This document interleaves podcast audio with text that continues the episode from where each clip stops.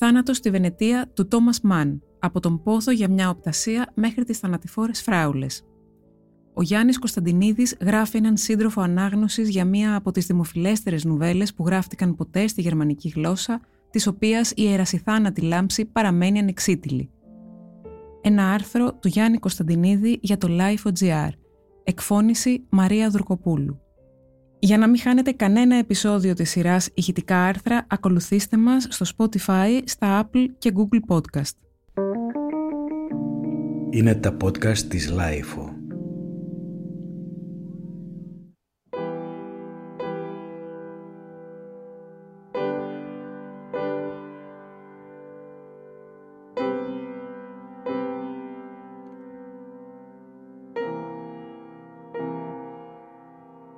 Θάνατο στη Βενετία είναι ένα βιβλίο που το γνωρίζουν όλοι, ακόμη και αν δεν το έχουν διαβάσει.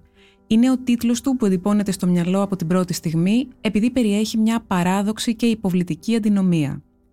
Από τη μια ο θάνατος δεν ταιριάζει στη Βενετία, η οποία είναι ένας μυθικός τόπος χαράς και γλεντιού, που στηρίζει ανεπιφύλακτα τη χαρά της ζωής και κατοχύρωσε την αθανασία του μύθου του χάρη σε οκτώ τουλάχιστον συναπτούς αιώνες μεγαλοπρέπειας, πολιτισμού και δύναμης και από την άλλη η Βενετία, με τα θολά κανάλια και την ύποπτη λιμνοθάλασσά της, έχει μια δύναμη σκοτεινή που νιώθεις πως αργά ή γρήγορα θα στραφεί εναντίον σου και θα σε καταπιεί. Ο νομπελίστας Γιώσεφ Μπρότσκι εντόπιζε αυτήν τη σκοτεινή δύναμη στο υδάτινο στοιχείο της πόλης, το οποίο ταύτιζε με τον χρόνο. Απλοποιώντας τη σκέψη του, θα έλεγε κάποιος ότι για τον Μπρότσκι η γαλινοτάτη σε καταπίνει, όπως ακριβώς σε καταπίνει και χάνεσαι ο χρόνος. Εν πάση περιπτώσει, ο τίτλος Θάνατος στη Βενετία είναι από μόνος του συναρπαστικός, επειδή σε εξωθεί να αναρωτηθείς πώς είναι δυνατό να πεθαίνει κάποιος εκεί και αν τελικά κάτι τέτοιο είναι πιθανό να συμβεί, ποια διαδικασία ακολουθείται και με τίνο στην πρωτοβουλία. Τις απαντήσεις σε αυτά τα ερωτήματα τις παρέχει γενναιόδωρα και αποκαλυπτικά η ανάγνωση του βιβλίου.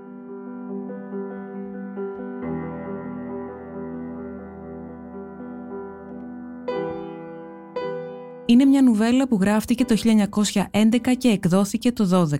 Με αυτήν θεωρείται ότι ολοκληρώνεται η πρώιμη συγγραφική περίοδος του Τόμας Μαν.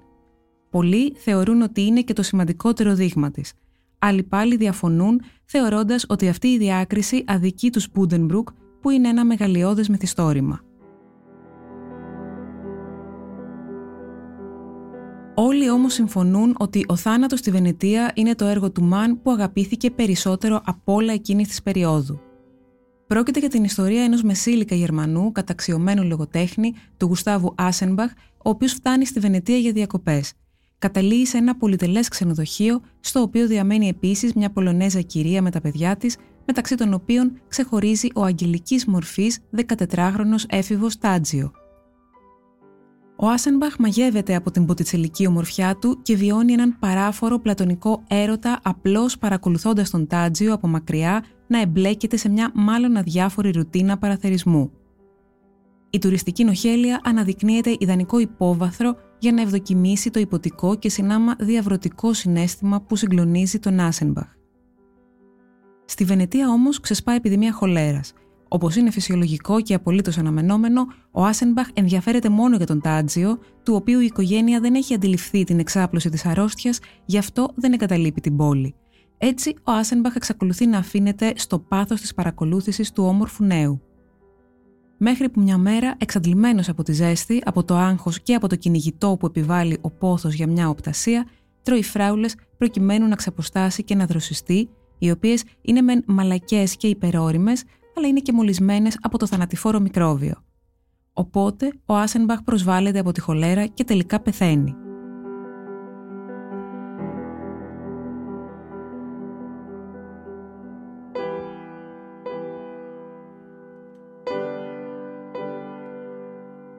Η περίληψη που μόλις προηγήθηκε είναι τόσο σχηματική που θα μπορούσε κάποιος να τη θεωρήσει ακόμα και προσβλητική για την ουβέλα. Ωστόσο, αναδεικνύει μια αλήθεια το κείμενο δεν διαθέτει σπουδαία πλοκή. Η δύναμή του και ο λόγος για τον οποίο έχει γίνει τόσο αγαπητό σχετίζονται με την εσωτερική περιπλοκή του Άσενμπαχ, ο οποίος φτάνει στη Βενετία για να απολαύσει στο έπακρο αυτό που απολαμβάνει και οπουδήποτε αλλού, παρότι δεν είναι και τόσο ευχάριστα απολαυστικό. Τη μονήρη εσωτερική συνθήκη του, την απουσία αερογμών στο σκληρό κέλυφος που προστατεύει τον ιδεολειπτικό εσωτερικό του κόσμο. Η ψυχή του είναι τόσο στεγανή και αδιαπέραστη που παραμένει αθώα και αγνή. Ω εκ τούτου, θεωρητικά είναι ικανή να ζήσει το μεγάλο συνέστημα επειδή πιστεύει και σε αυτό και στη δύναμή του. Όμως είναι μια ψυχή πρόθυμη να αλωθεί από το μεγάλο συνέστημα μόνο κατά φαντασίαν, χωρίς να σχηματίζει και την επιθυμία που θα παρέσυρε μαζί της το σώμα. Δεν επιβεβαιώνεται πουθενά μέσα στο κείμενο του Τόμας Μαν ότι ο Γουστάβος Άσενμπαχ είναι πράγματι σε θέση να αναπτύξει δεσμούς με αντικείμενα και πρόσωπα της πραγματικότητας γύρω του. Είναι ένας άνθρωπος κάψουλα του εαυτού του. Και αυτό είναι κάτι που τον φέρνει πολύ κοντά στον άνθρωπο της δικής μας εποχής που ζει παγιδευμένος μέσα στην ελληματική αυταρκιά του η οποία συνιστά τη δύναμη και μαζί την αδυναμία του. Ακόμα και μια μορφή ακαταμάχητη, όπως μας πείθει η νουβέλα ότι είναι ο Τάτζιο, για τον Άσενμπαχ δεν είναι παρά ένα χαριτωμένο ρεφλέ της πραγματικότητας, πρόχειρο και πρόσφορο για να λειτουργήσει ως αντίκρισμα και ως πλαφόν μιας ψυχικής έξαρσης πλατωνικού τύπου. Ο Άσενμπαχ πεθαίνει κυνηγώντας μια μορφή. Αυτή είναι μεν υπαρκτή, καθώς ενσαρκώνεται στον Τάτζιο, αλλά λειτουργεί σαν μάσκα βενετσιάνικου καρναβαλιού που αποκρύπτει το αληθινό τερατώδες πρόσωπο της βαθύτερης επιθυμίας του που εμπροκειμένου είναι η βήθησή του σε μια ασφικτική παραφορά την οποία κατευθύνει η ενόρμηση του θανάτου. Για να μην σχηματίσει κάποιος την εντύπωση ότι ο Άσενμπαχ πεθαίνει στη Βενετία χωρίς να προλάβει να ευχαριστηθεί κάτι πραγματικό σε αυτήν τη ζωή, ας ξεκαθαριστεί ότι ο περίφημος αυτός ήρωας βιώνει πραγματικά μια διανοητική και συναισθηματική διέγερση, η οποία είναι ικανή να του προσφέρει κάτι που ο ίδιος αξιολογεί ως ιδανικό, κάτι το θεσπέσιο και σπέβδει να μετουσιώσει αυτήν τη διέγερση προσπαθώντας να εγγράψει την ανυπέρβλητη για εκείνον ομορφιά του Τάτζιο στη γλώσσα για τον οποίο ο συγγραφέας που είναι αποτελεί το μέσο παραγωγής του δικού του καλλιτεχνικού έργου. Για τον Άσεμπαχ αυτή η μετουσίωση είναι ό,τι κοντινότερο είναι ικανός να ζήσει στην αίσθηση της πλήρωσης από ειδονή. Κι ας μην πρόκειται για αληθινή ειδονή. Με βάση αυτήν τη σειρά των πραγμάτων, ο Άσεμπαχ είναι για τον ψυχισμό μια πρωτεϊκή φιγούρα της λειτουργίας της καλλιτεχνικής μετάπλασης της μετουσίωσης.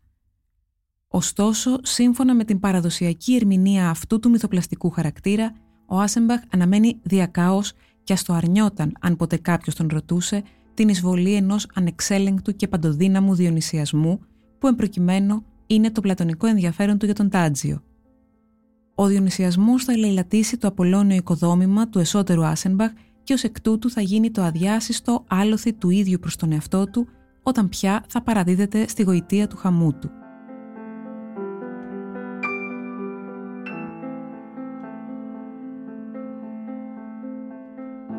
Αυτή η παραδοσιακή ερμηνεία του Άσενμπαχ σχετίζεται με το θεμελιώδες μοτίβο όλου του συγγραφικού έργου του Τόμας Μαν, ένας άνθρωπος ήρεμος, ικανός να αντιμετωπίζει στοχαστικά τη ζωή, φαινομενικά γαλήνιος και συμβιβασμένος με ό,τι συνιστά την πραγματικότητά του, ξαφνικά διαταράσσεται ολοκληρωτικά από ένα πάθος στο οποίο ούτε θέλει ούτε είναι ικανός να φέρει αντιστάσεις και που εξαιτίας του τελικά καταστρέφεται. Το μοτίβο αυτό αναγνωρίζεται πολύ περισσότερο στην πρώιμη συγγραφική περίοδο του συγγραφέα, η οποία, όπως προαναφέρθηκε, κλείνει με τον θάνατο στη Βενετία. Και στον Άσεμπαχ ίσως περισσότερο από ό,τι σε άλλους ήρωες του Μαν, γίνεται ξεκάθαρο ότι ο διονυσιασμός του ως αναπάντεχο ελιξίριο της ζωής είναι ταυτόχρονα και ελιξίριο του θανάτου του. Θα μπορούσε να πει κάποιος ότι ο Μαν αντιλαμβανόταν την νεορομαντική ματιά στην ποιητική του θανάτου ως μόνη απόλυτη δύναμη σε αυτό το σύμπαν, η οποία επιπλέον είναι ικανή να σε σώσει από την τραγική ζωή που μπορεί να σε βασανίζει.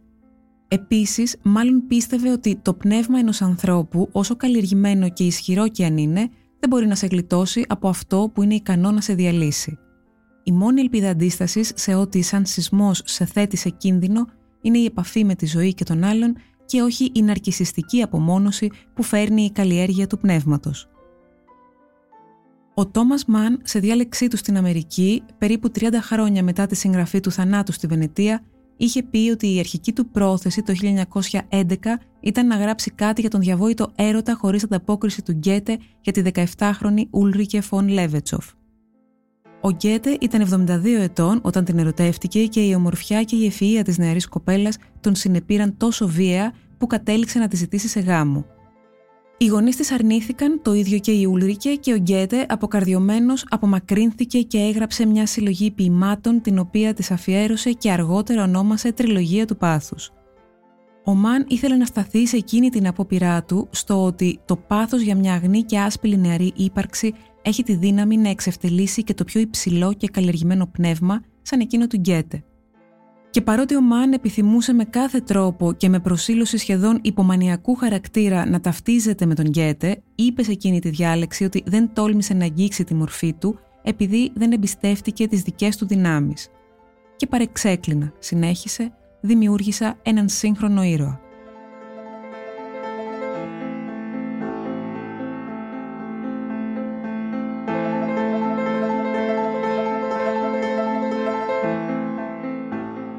Επί της ουσίας δημιούργησε έναν ήρωα βγαλμένο από τη δική του πραγματική ζωή.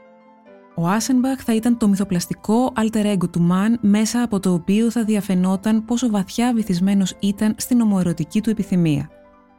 Κατά τα άλλα, η Κάτια Μαν στα απομνημονεύματά της που κυκλοφόρησαν περίπου 20 χρόνια μετά τον θάνατο του συζύγου της το 1955 επιβεβαίωνε ότι ο θάνατος στη Βενετία βασίστηκε σε ένα ταξίδι που είχαν κάνει οι δυο τους εκεί το 1911, ότι κατέλησαν στο Grand Hotel de Bain στο Λίντο και ότι συνάντησαν διάφορα πρόσωπα τα οποία χρησιμεύσαν στον Μαν ως μοντέλα για τους χαρακτήρες της νουβέλας του.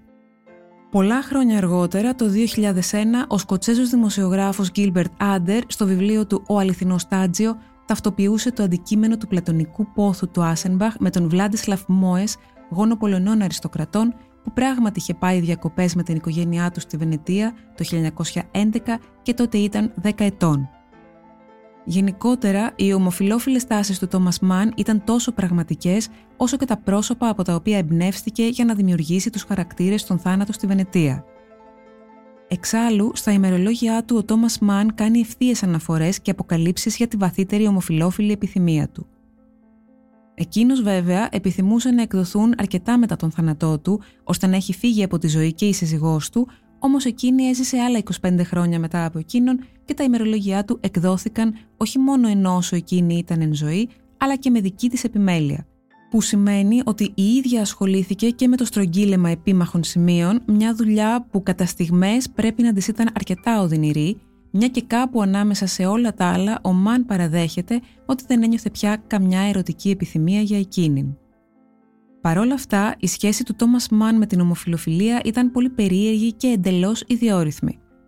Για παράδειγμα, κάπου στα ημερολογιά του παραδέχεται ότι ήταν ερωτευμένος με τον γιο του Κλάους Μαν από τότε που το παιδί ήταν 14 και μέχρι που έγινε 16 ετών. Αλλού πάλι αναρωτιέται με εκοφαντική αθωότητα επί του πρακτικού του θέματος σχετικά με το τι θα μπορούσαν ποτέ να κάνουν δύο άντρες που αγαπιούνται όταν πέφτουν γυμνοί στο κρεβάτι. Γενικώς, η ομοφιλόφιλη επιθυμία για τον Τόμα Μαν ήταν κάτι που πλανιόταν αποκλειστικά και μόνο στο πεδίο του πλατωνικού έρωτα, γι' αυτό μάλλον γίνεται τόσο πιστικός και αληθινός ως χαρακτήρας ο Άσενμπαχ. Περιέχει την αλήθεια και το δράμα του δημιουργού του.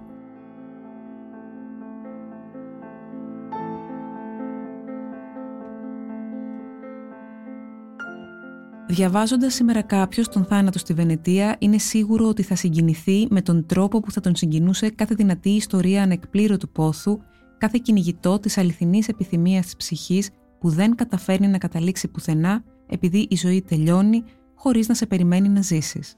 Ωστόσο, στη βάναυση εποχή μας γίνεται ακόμα πιο συγκινητικό το γεγονός ότι όταν ο άνθρωπος αποτραβιέται οικειοθελώς από τον περίγυρό του και περιχαρακώνεται, σαν τον Άσεμπαχ, για να υπερασπιστεί και να διαφυλάξει τις ευαισθησίες του, καταλήγει να περιθωριοποιείται και στέκεται σε κεντρική, ίσως και περίοπτη κοινωνική θέση. Και σε αυτήν τη θέση μοναξιάς και ουσιαστικής αποστασιοποίησης από τη ζωή, γίνεται μόνο πιο αδύναμος και ευάλωτος, με αποτέλεσμα όταν πλέον κάνει την ηρωική του έξοδο από τον αυτοεγκλωβισμό να βρεθεί εντελώς ανυπεράσπιστος και να χαθεί. Πιθανόν χωρίς να αφήσει ίχνη.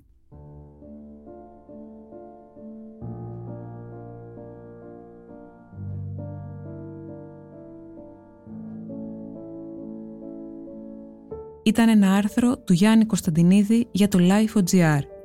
Για να μην χάνετε κανένα επεισόδιο της σειράς ηχητικά άρθρα ακολουθήστε μας στο Spotify, στα Apple και Google Podcast. Ηχοληψία, επεξεργασία και επιμέλεια Γιώργος Ντακοβάνος και Μερόπη Κοκκίνη. Ήταν μια παραγωγή της LIFO. Είναι τα podcast της LIFO.